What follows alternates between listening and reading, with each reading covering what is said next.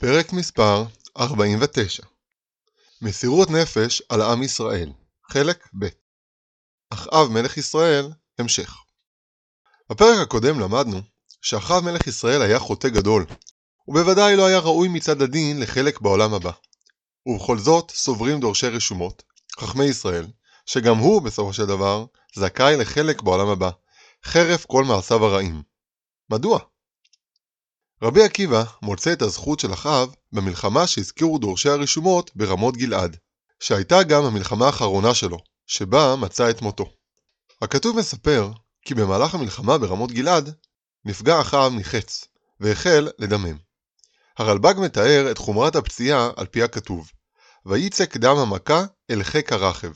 מהרלב"ג, שמרוב שפיכת דמו, נגר וירד אל חיק הרכב אשר היה רוכב עליו.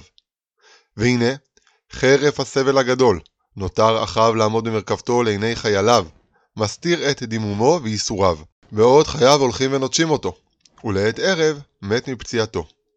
מדוע נהג כך?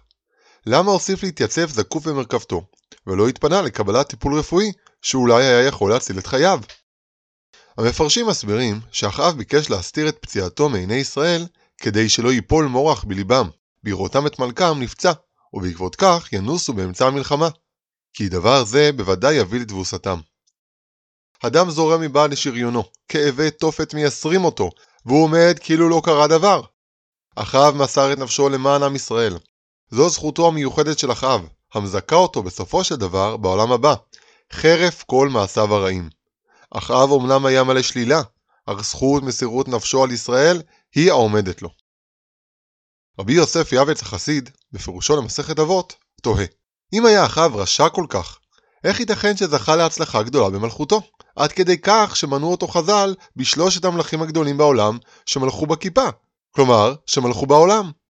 אף הוא מצביע על מסירות נפשו של אחאב במלחמת רמות גלעד. כי עמד על המרכבה בכוח אדם מוכה כל היום, למען לא ינוסו ישראל ויפלו, על כן שמהו השם נגיד לעמו. מסירות הנפש של אחאב למען ישראל לא הייתה מאורע חד פעמי, רק ביום מותו, בעומדו מדמם במרכבתו. מעשהו האחרון מגלה למפרע על מסירות נפשו למען ישראל כל ימי חייו. מידה זו היא שזיכתה אותו בהנהגה חרף כל מעשיו הרעים, ובזכותה הוא הוביל את ישראל להצלחות צבאיות ומדיניות גדולות.